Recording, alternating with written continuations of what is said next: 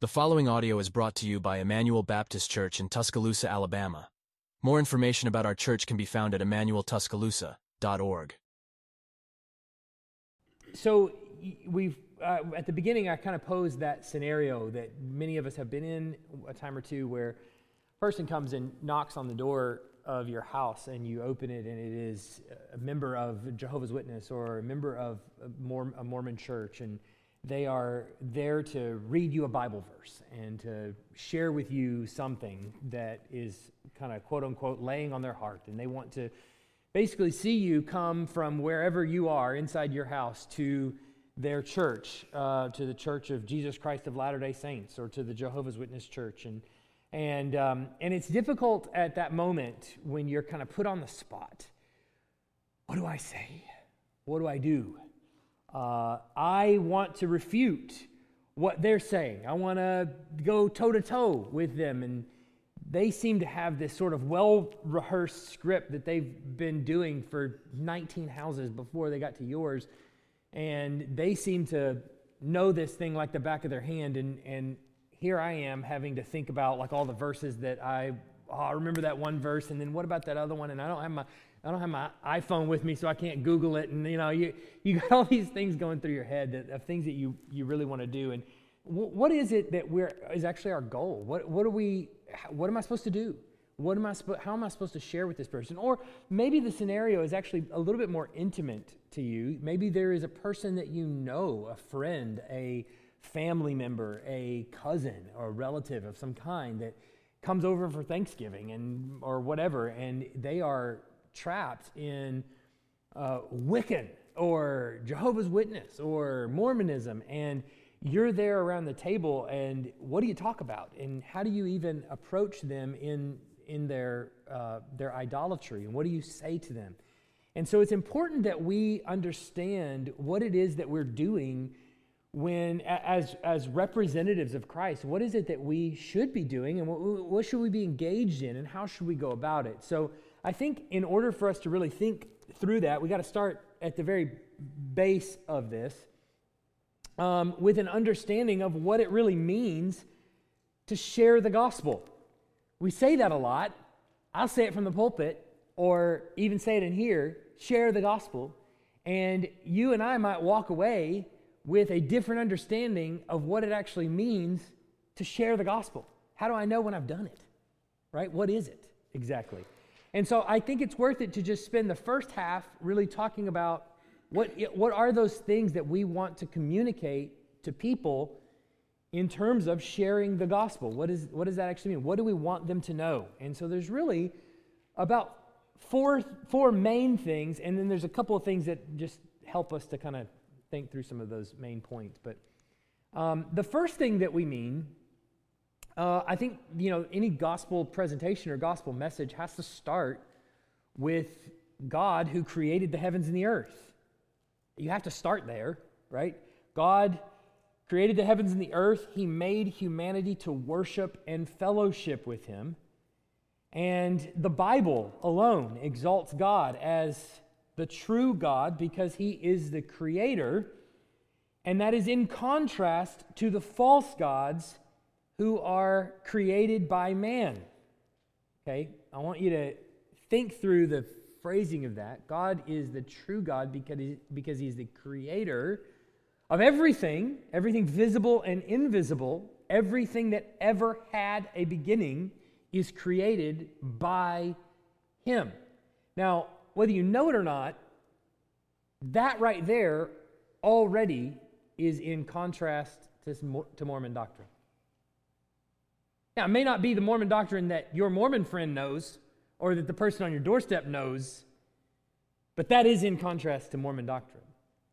Um, God, as we saw a few weeks ago, for Mormons, God, God, the God we worship as called Yahweh in the Bible, is a, a created being who is elevated to the place of godhood and is now over this world. But there are other gods out there in, in the pantheon. So, um, so you're already pushing back uh, just in the presentation of God as the creator of all things. And anything in contrast to that is, is false. So we see, uh, like Isaiah 44 9, uh, all who fashion idols are nothing, and the things they delight in do not profit. Their witness neither their witnesses neither see nor know that they may be put to shame. Jeremiah 10:10 10, 10, but the Lord is the true God. He is the living God and the everlasting king. At his wrath the earth quakes and the nations cannot endure his indignation. Uh, John 17, 3, and this is eternal life, that they know you, the only true God, and Jesus Christ, whom you have sent. So many passages point to this reality that there is one God who made heaven, the heavens and the earth, made all things visible and invisible, and he made humanity to worship and fellowship with him. So, bare bones of the gospel has to start here with God who created everything else. And then we come to a, a problem. Mankind, whom he created, has rebelled against God and has become a slave to sin, and as a result, stands under God's holy wrath and judgment. This is the problem and the reason why, if you can think about the beginning of sharing the gospel, why would you want to do this? Has to be a has to be in there because otherwise there is no motivation to have awkward Thanksgiving conversations. There's none. Why wouldn't you just want to keep the peace? Well, the reason that you want to actually say something and quote unquote stir the waters a little bit uh, with something as inflammatory as the gospel message presented to someone who's lost in uh, occultic ideology or idolatry of some kind is because if God created us to worship and fellowship with Him, and yet we are enslaved to sin, that's a problem. And the person standing in front of you on your doorstep, that's what you have to realize. You, you have to, even if you take a step back for just a second and just process what's happening right there on your doorstep, is someone who is enslaved to sin is standing in front of you telling you how you also can be enslaved to sin. Think about that. And this person who's standing in front of you does not know that they are enslaved to sin, they are blind. And they're attempting to lead you into blindness. Yet you are standing in the light. And they don't know they're not blind. They don't know that they're blind. So there, there is some compassion that has to be there in our gospel witness, doesn't it? It has to be we have to actually think about seeing all of humanity that way. People you walk across in the grocery store or have over for Thanksgiving dinner or whatever, whatever else you're, you're doing, anytime you're interacting with people, this should be in the forefront of our mind if we're actually going to be witnesses of the gospel, that, that all of these are lost. And, and, and I think we can run probably into two different uh, hardships that way. One, we can kind of put it out of our mind altogether so that we don't have to think about that. And the other is we can only ever see people that way and it becomes overwhelming for us. And we think, well, like I just walked into the grocery store and I, I walked out and I was in a hurry and how terrible am I? I didn't even say anything to anybody, right? So there, there's, there's probably a, a, you know, different, different ends of that spectrum, but I would much rather feel that way about, about my trips to the grocery store than the other, you know. And far too frequently, I kind of leave and don't even think about it and put it out of my mind because it's a difficult thing to process. But it's, it's something we must do. We must have compassion on these people, whether they're at our doorstep or we meet them in the grocery store or wherever. They're a slave to sin. And, and so they stand under God's holy wrath and judgment. Okay, so if we think about that for just a second, let's process those, those uh, two things for just a second. When Adam rebelled against God, he opened the world to sin which in turn resulted in death. So let's, let's look at how the Bible is putting that before us. Romans 5 12 to 13. Therefore, just as sin came into the world through one man, that is Adam, and death through sin, and so death spread to all men because all sinned. For sin indeed was in the world before the law was given, but sin is not counted where there is no law. So Adam sins, he's got a law, don't eat. Adam sins. As the representative for humanity, all of humanity fell as we inherit things from our fathers. So we fall along with Adam. We are all then in the same snare that Adam is in. So since Adam um, the Bible teaches that all mankind is enslaved to sin and unable to obey God. So we see this here, uh, Romans 8, 1 to 13, which is a, a, rather lengthy passage, but let's, let's take a look at uh, that for just a second. There, there is therefore now no condemnation for those who are in Christ Jesus. For the law of the Spirit of life has set you free in Christ Jesus from the law of sin and death. For God has done what the law was weakened by the flesh could not do. By sending his own Son in the likeness of sinful flesh and for sin, he condemned sin in the flesh in order that the righteous requirement of the law might be fulfilled in us who walk not according to the flesh, but according to the Spirit. For those who live according to the flesh, here's the this is kind of the nuts and bolts of it. For those who live according to the flesh, set their minds on the things of the flesh but those who live according to the Spirit set their minds on the things of the Spirit. For to set the mind on the flesh is death, but to set the mind on the Spirit is life and peace. For the mind that is set on the flesh is hostile to God, for it does not submit to God's law. Indeed, it cannot. For those who are in the flesh cannot please God. So that's troubling. That's enslavement. That's the definition of enslavement. But look at uh, Ephesians 1, uh, 2, 1 to 3. It says it may be more succinctly there. You were dead. He's talking about our state uh, before Christ. You were dead in the trespasses and sins in which you once walked, following the course of this world, following the prince of the power of the air the spirit that is now at work in the sons of disobedience. That's, that's the current state of all those outside of Christ, is what he's saying. Among whom we all once lived in the passions of our flesh, carrying out the desires of the body and the mind, and were by nature children of wrath like the rest of mankind.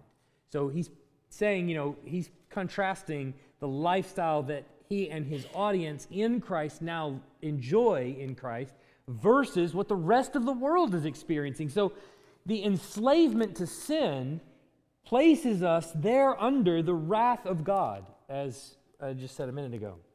Okay, so because of mankind's sin, then, God's wrath now rests on all people. Now we haven't gotten to the good news yet, so we're just gonna we're gonna pause for just a second. We're to put all people in that bucket, okay? We're to pretend like Jesus is not a thing just yet, all right? Without that, that uh, children of wrath like the rest of mankind, without, without Christ, that's all mankind, right? The verse would say, We are by nature children of wrath, us and all mankind, right? If, if Christ is not in the picture, okay? So, so because of that, then, uh, God, who is just, will punish those who are rightly under his wrath. And the only fitting punishment for sin against an eternally holy God is eternal condemnation. That's it. Eternal punishment is the only thing that can result from that kind of offense. And uh, you know, frequently I'll have questions from people about how I kind of process this or how to, even to explain this because I think some questions that we often get from maybe people that are outside the church, maybe people that don't frequently hear uh, eternal punishment preached, it has just, in case you were wondering, has fallen out of favor with a lot of places, a lot of I, I hesitate to call them churches, but a lot of places uh, resist that idea of everlasting punishment because the logic goes how could a loving God do X, right? And that would be eternal punishment. Send, send someone to hell for all of eternity. Um, and typically, I, I, think it's sometimes it's best to use an illustration. Sometimes it's not because it muddies the waters, you know. But I try anyway. Um, if if if I were at a at a baseball game, let's say, and uh, I were to get into an altercation with the guy sitting behind me, okay, he spills something on me, and I turn around and we get into an altercation. The before long, the usher is going to come down, and if I if I smacked the guy in the face. Then the usher's going to come down. He's going to separate us. He might haul us off. He might, you know, he might just say, You're kicked out of the stadium. Go home, maybe. He's going to probably do something. The punishment's going to be relatively minor, but it, it, it's, there's probably going to be something. If, when the usher came down, I smacked him, the punishment's probably going to be more severe because he is a representative of the stadium, the authority of the stadium. We got to keep the rules around here. We can't just have fans go on hitting people, right? If the president of the United States was at that game and he was sitting in one of the suites, and I managed to get past security and sneak up there and get into the suite, and I hit him in the face, what's going to happen to me then? Be breathing out of a straw for a good long while, probably right? And there's probably going to be a lot of punishment that's levied against me. The point is, the offense was, or the, the action was actually the same, but the, the offense itself grew as the person that was offended grew. Does that make sense? As, as the person became more no, of notoriety, then, then it became more severe. So, so then, what would be a fitting punishment to smack the Lord of all creation in the face? What would be the punishment only fitting for that? Um, and so th- I think that's a, a better way of understanding why an eternity in hell is the only solution for the offense of a holy God. So, okay, so that, that's the case, that eternal punishment awaits. And we can look, I think, Revelation 20, 11 to 15. Um, then I saw a great white throne and, and him who, who was seated on it. From his presence, earth and sky fled away, and no place was found for them. And I saw the dead, great and small, standing before the throne, and books were opened. Then another book was opened, which is the book of life. And the dead who were judged by what was written in the books, according to what they had done. And the sea gave up their dead and all who were in it Death and Hades gave up the dead who were in them, and they were judged, each one of them, according to what they had done. And death and Hades were thrown into the lake of fire. This is the second death, the lake of fire. And if anyone's name was not found written in the book of life, he was thrown into the lake of, the lake of fire. So it's, it's highlighting eternal punishment, and the only, the only escape is the name recorded in the book of life. That's it. If, if, and if everybody is judged by the books of all the actions that were written in them, then one who is enslaved to sin is going to have a whole lot of stuff written in the books, right? And, and it's not going to be good.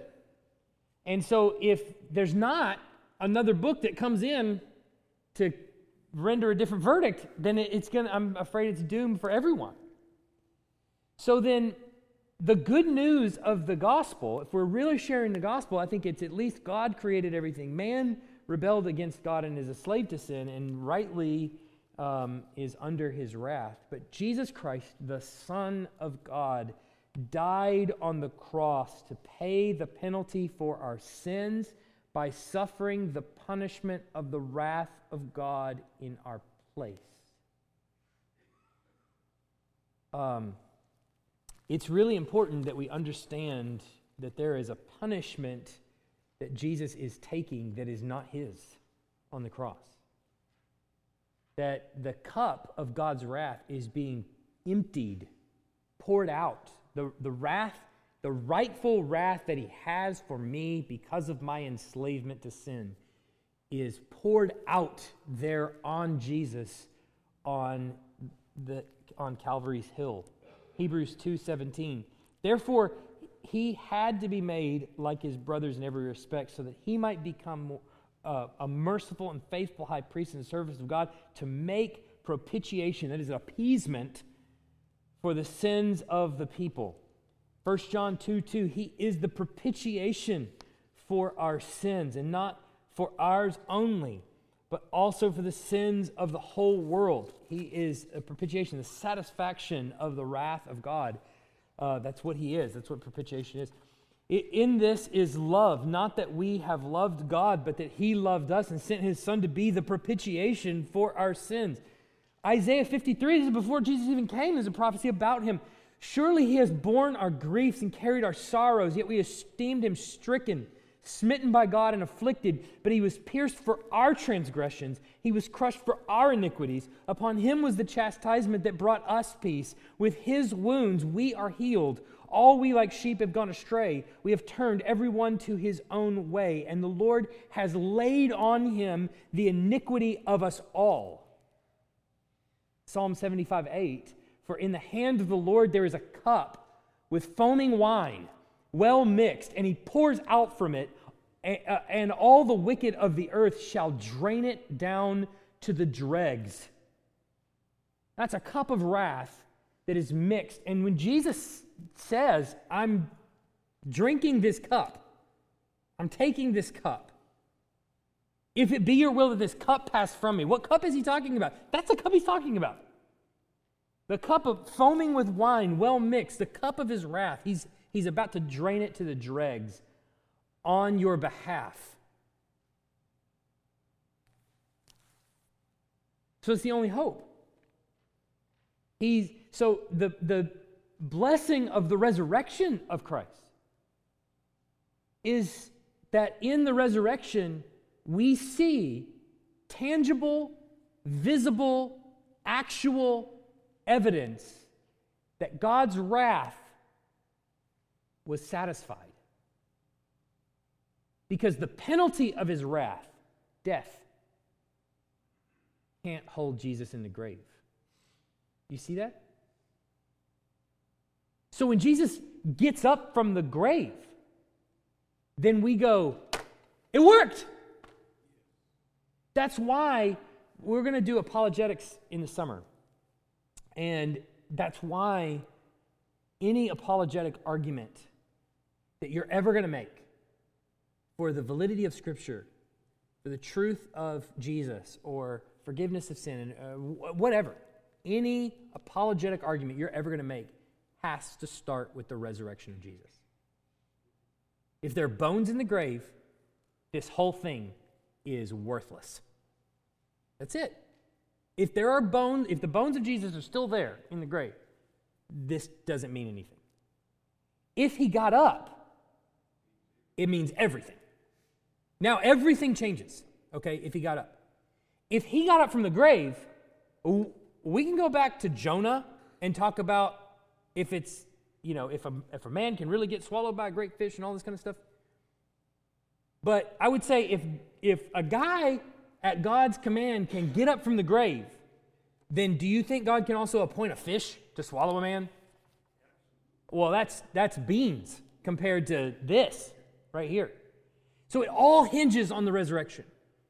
If Jesus was not raised, it's meaningless. But if he was raised, and the Bible is adamant that he was, and history is adamant that he was, then it means absolutely everything. And all of a sudden now, the wrath that God has toward me, a sinner enslaved to sin, can be satisfied by the sacrifice of one in my place. And his resurrection is proof that it worked.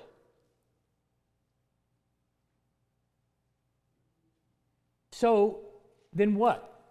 You're sitting around the Thanksgiving table and and you go, okay, well, what, what happens now? Let's say I grant you all those things. I grant you that there is a God who created the world and everything in it, and, and he created everything visible and invisible, and there is a, a son who was sent uh, to be God in the flesh, who died on my behalf to take the wrath of God, and he was perfect. And he died anyway, suffering the wrath of God, draining it to the dregs for me. Then what do I do? The Bible is adamant you must respond. Don't, listen, everything is a response. Everything is a response. So it's not all a response in favor of Jesus, but it's a response. So if you say this to somebody and they go, eh, and they walk away, that's a response. That's a response of rejection, right? But the Bible is adamant we must respond to this good news. How? By turning from our sin through repentance.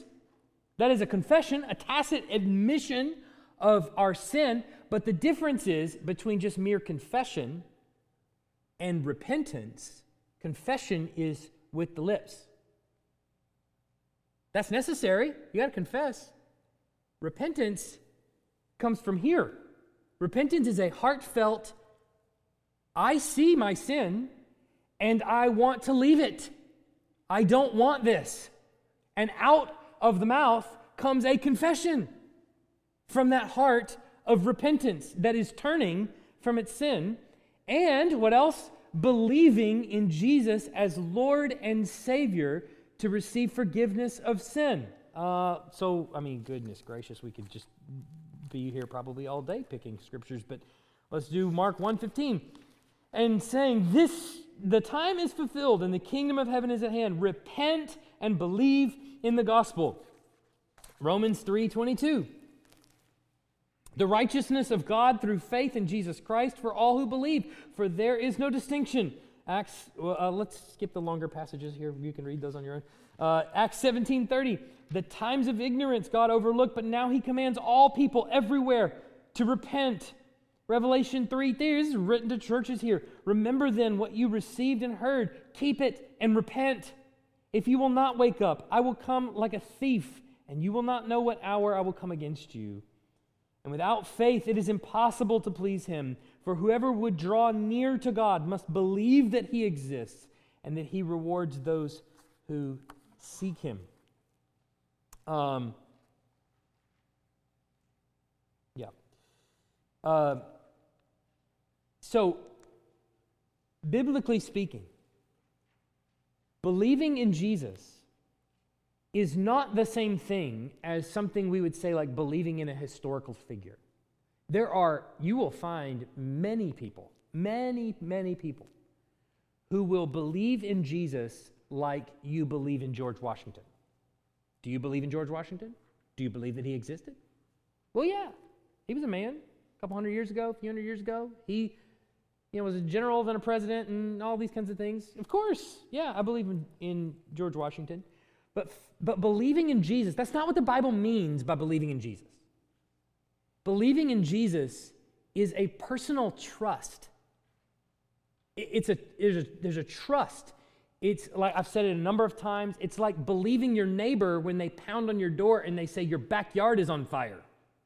All right? Believing in your neighbor would be you go call the 911. You go grab water. You go grab whatever fire extinguisher. You go grab a water hose, whatever you've got to do to put the fire out because you believe that your neighbor is telling you the truth.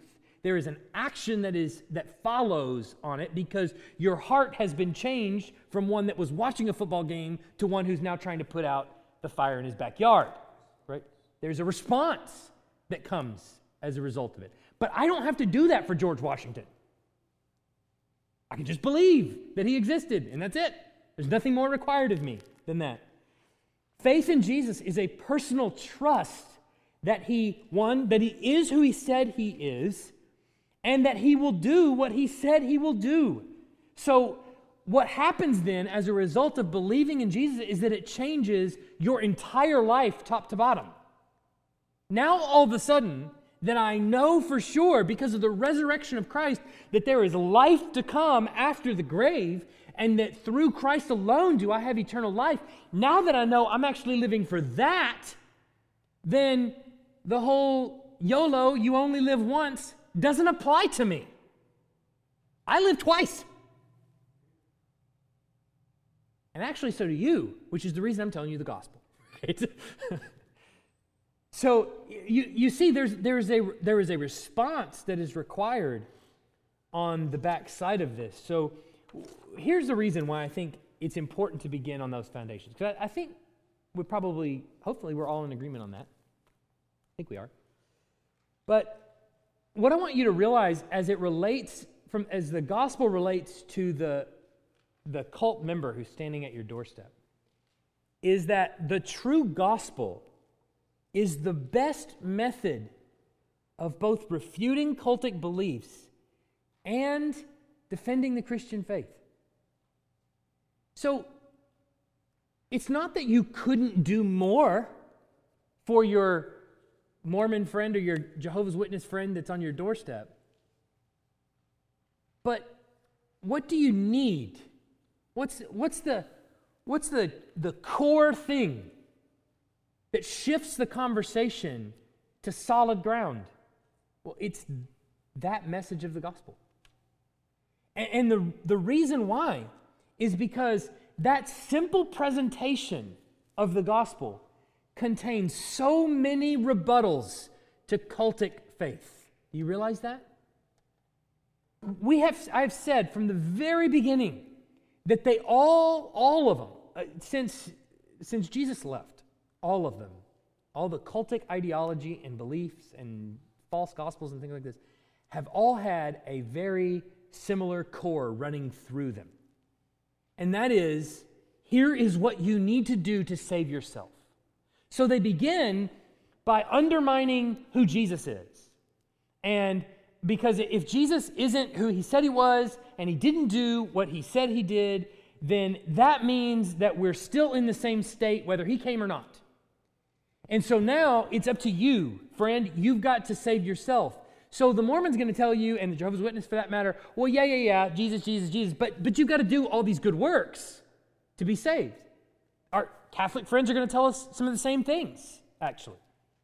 You got we, now you got to do all these other things because this is what it really means to be saved. All of it is grasping at your own bootstraps, trying to pick yourself up. It doesn't work, especially if you are enslaved to sin. So when you present the gospel to somebody, it is an inherent rebuttal against many of the things that they're there to tell you. So now, though, the ground has shifted to whether or not the gospel is true. You see that? Rather than me trying to figure out all the things that Mormons believe. Wait a second, do I have my Mormon theology right? Am I, is, am I getting them confused with Jehovah's Witness? You know, what is a Wiccan? You know, I mean, there's so many different, and then there's going to be a new one tomorrow that pops up, and you're like, I've never heard of you. Who are you? What do you believe? All of it needs to be shifted to the ground of the gospel. Your man, you have sinned against a holy God, and for it, not only are you enslaved to sin, but for it, you rightly incur his wrath and judgment on the day of judgment. But there is one who paid for sin. You must turn and repent and trust in Christ alone for salvation. And in that is a rebuttal to every cult that's out there that would present to you a false gospel. You, you tracking so far? Does that make sense? yeah, right. And if, if I'm not with him, they're bouncing you. Okay, that's yeah. Uh, that might be lost on some crowds. You just, you just need. Maybe I admitted too much. oh, oh, that's good. All right. okay, so that's the first reason. I think it, it's really important to remember let's shift the ground to the true gospel. Let's get it there immediately. Okay, let's, let's talk. Let me present to you what I believe, and I'm going to tell you what's true. And then we can argue on those grounds. Okay? Second, uh, we have to learn to respond to all circumstances in our daily lives, whatever they may be, with prayer. Um, when I say that, I've, I've done this in, in probably several churches. I know several churches, big and small. And, and I, I usually get kind of a, a, a unanimous head shaking. So it's all on you, okay? Like, uh, like a nod, right? If we were to pick a spiritual discipline, of all the disciplines, Bible reading and, you know, sharing the gospel and, you know, whatever. Of all the things that we, we would say, going to church and all those, the one that would stand out as the most difficult for us, typically, many Christians, is prayer. There's generally a struggle to remember to pray, come to the Lord in prayer, and, and, and even for the people that, are, that would be prayer warriors and would pray a lot, they would probably tell you, I wish I prayed more. Right? And you're like, you pray like eight hours a day. You know, they're like, yeah, I wish I prayed nine. You know, and even they would say, look, I, I, I still wish I wish I even gave more to the Lord than what I do. Um, I think that we, on the whole, are very proud. Uh, we're very, we struggle with pride a lot, which is part of the reason why we don't pray. Um, I think prayer is a tacit admission that you're not the best and that you do need help. And because we're proud and we struggle so much with prayer, then, well, the, the two lead to each other. Let's say that way. Um, but, I, but I think also, too, there is a, a complicating factor in prayer. That often the prayers that you hear being prayed, whether it's from the pulpit here or, you know, or me praying or some, anytime we do corporate prayer, that's where you hear prayer, right? It normally has a lot of words, and the words are often very big, and they have sometimes some these and thous and thines in it, all right? And speaking the King James language. And all of those things go, you kind of listen to it and you're like, that was a beautiful prayer. I can't pray like that. I think we probably need to pull back a little bit on that and say instead that that's actually the, the word commands us differently than that in prayer. That what the, the Lord is actually commanding us to do in prayer is come to Him with openness and honesty and just say it. Right? L- listen to this um, Matthew 6, 7 to 8, and just really think about that in relation to what Jesus, He's the only one that knows, really knows about prayer, all right? This is coming from the horse's mouth, all right? And not saying the rest of the Bible doesn't, obviously it does. I'm just saying this is coming, He's telling His disciples, they're like, I'm just talking into the sky and I don't feel like, you know, can you teach us how to pray? These are Jews that grew up praying. They grew up saying prayers in the synagogue. They've been praying their whole lives. And, and so they say, Can you teach us how to pray? And this is what he says When you pray, do not heap up empty phrases as the Gentiles do, for they think that they will be heard for their many words. Do not be like them. The Father knows what you need before you ask Him. And then He gives this prayer that is a model that we, we would look at as kind of a model. We call it the Lord's Prayer, but it's just a, it's sort of a model for prayer. And it is the simplest prayer that you could ever imagine. Our Father in heaven, hallowed be your name. Your kingdom come, your will be done on earth as it is in heaven. Give us this day our daily bread. Forgive us our trespasses as we forgive those who trespass against us. That's it. Yours is the kingdom, power, and glory, now and forever. Amen. In the King James. That's it. That's the simplest.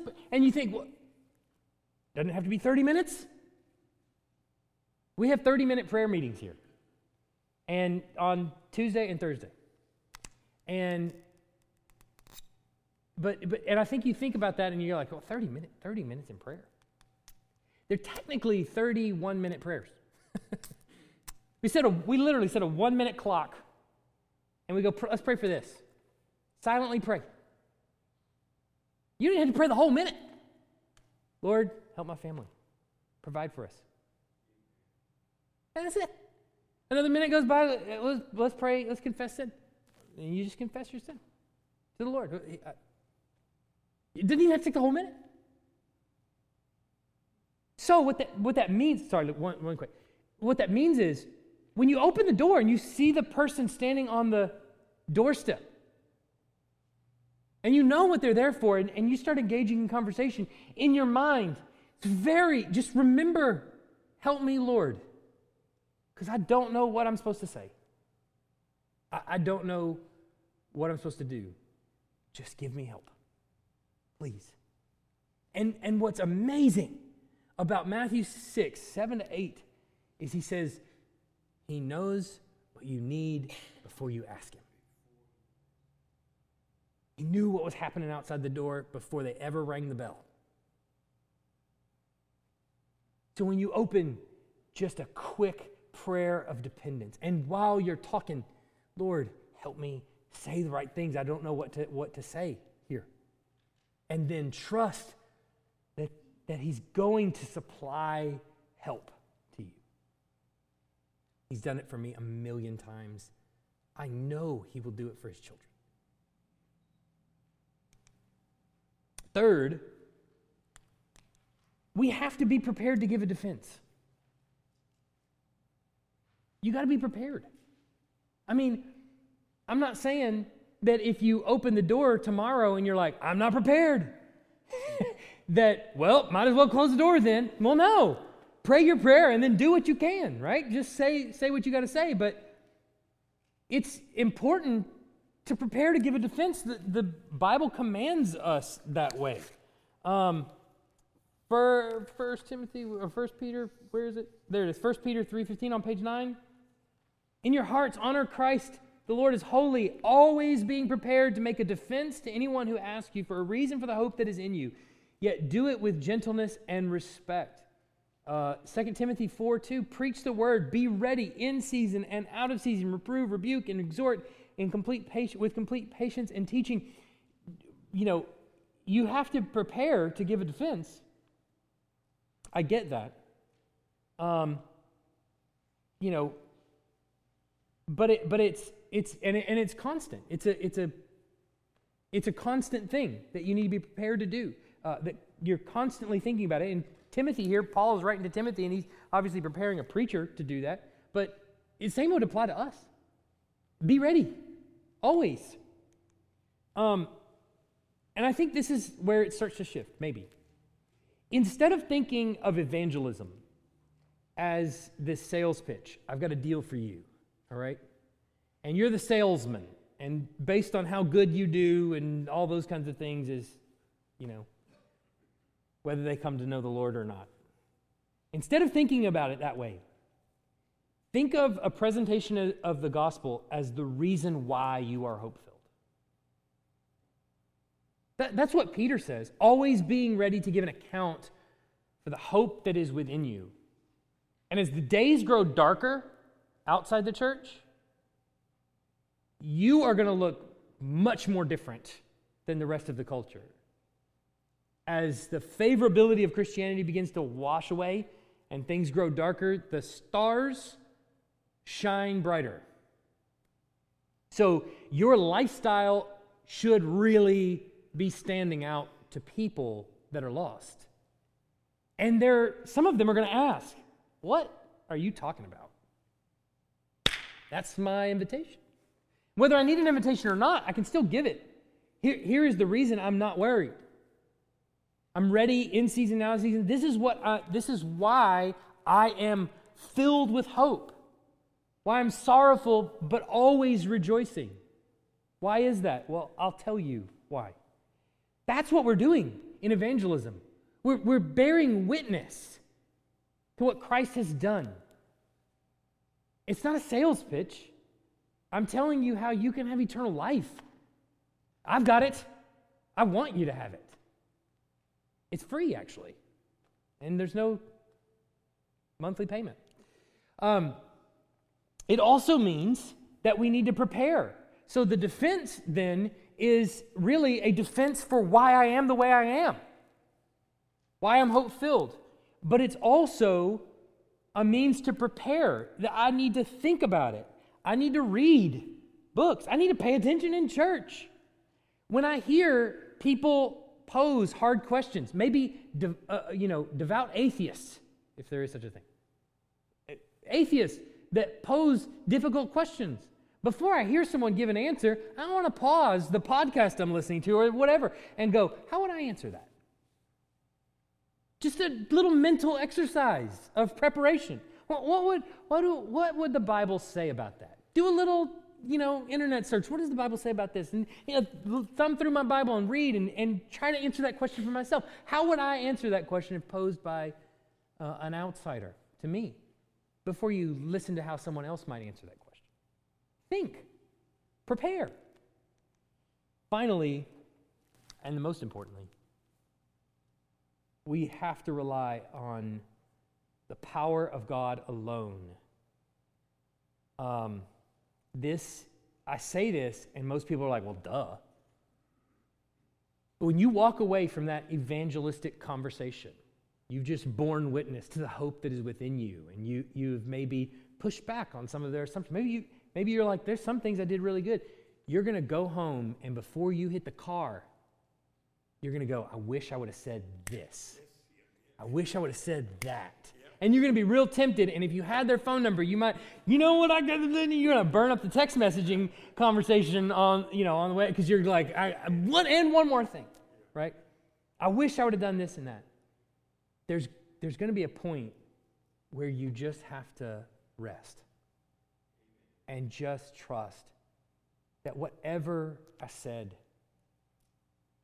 God can, will even use to change a person's life. That, that's what Paul that's what Paul is saying in 1 Corinthians is I came to you and I just shared the gospel. That was it.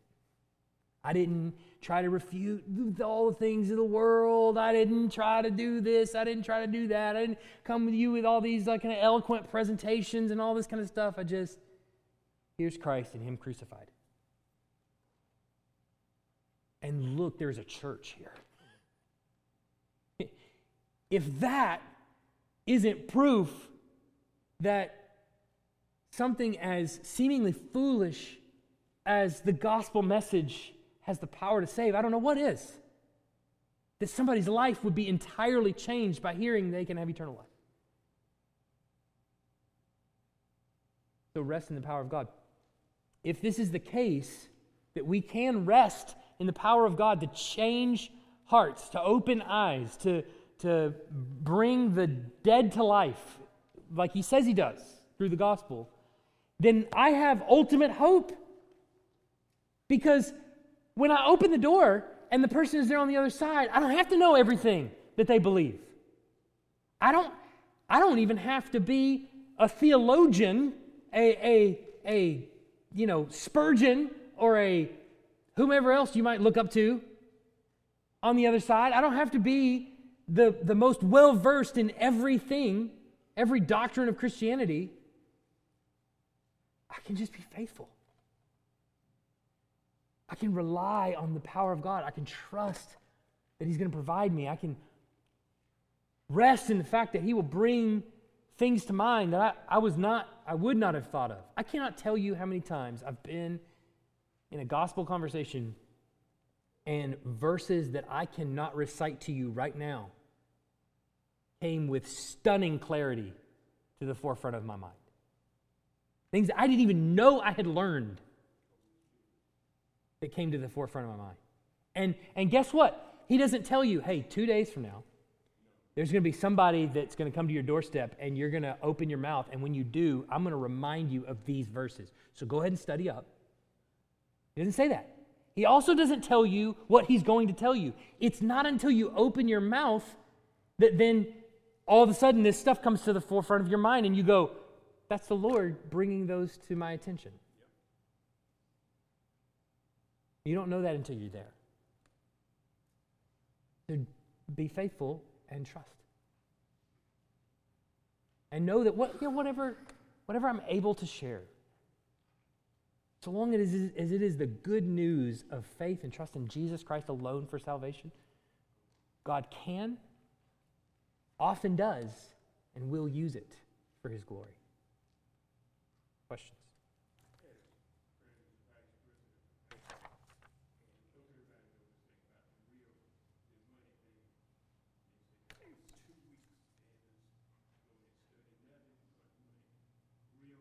Yeah. Yeah. Yeah. Yeah. You don't have to study the frauds. You need to study the real, the true gospel. Yeah. Timothy.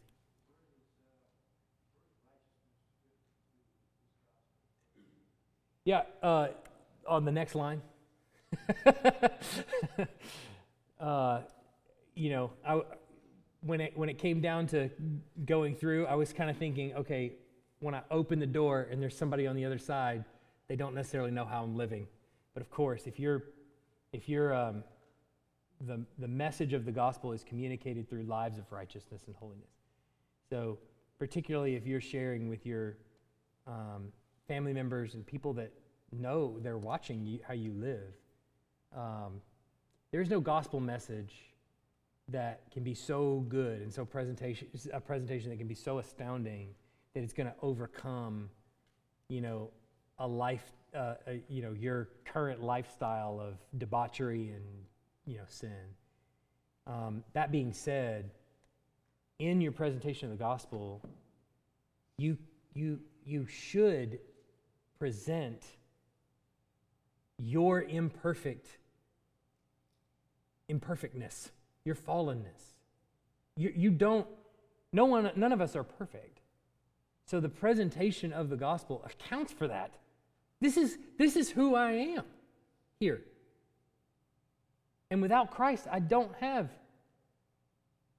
forgiveness. I, I, I'm worthy of condemnation and death.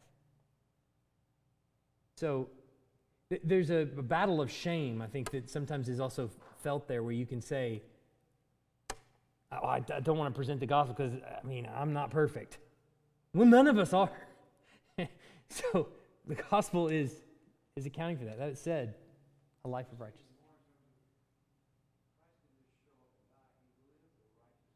Yeah.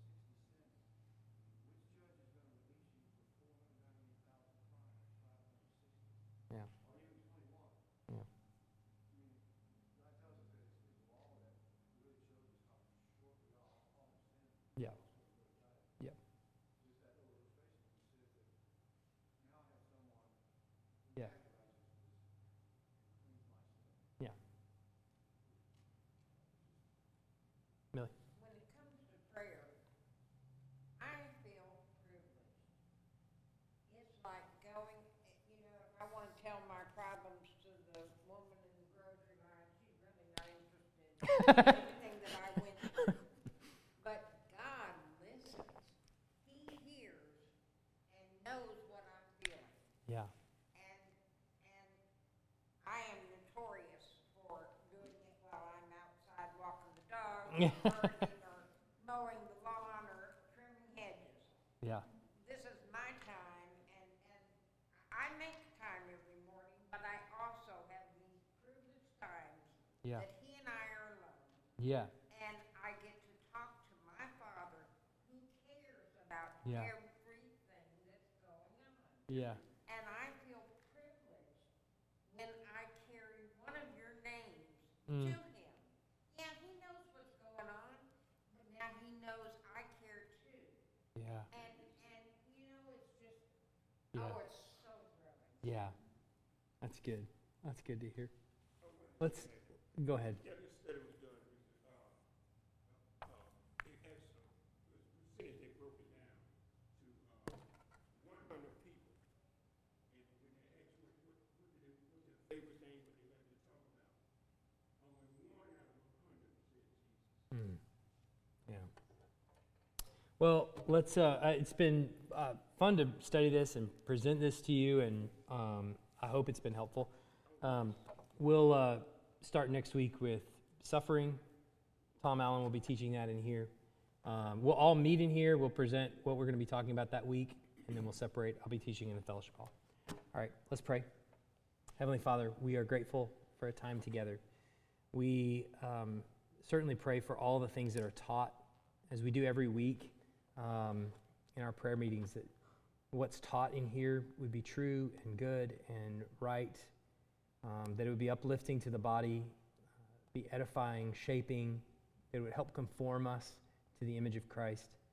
We pray that you would um, empower all the things that are taught, that your spirit would go um, before it, in and through it, after it, um, to build it into our hearts, that we might know it, that we might come to know you um, even better, that it might be our joy to present to somebody else uh, the power of your spirit to raise us like Jesus from the dead, to give us eternal life in um, his kingdom forever. I, I, I pray that that would be our joy and privilege to be able to present to someone else freedom from the condemnation of sin because of the sacrifice of Christ alone.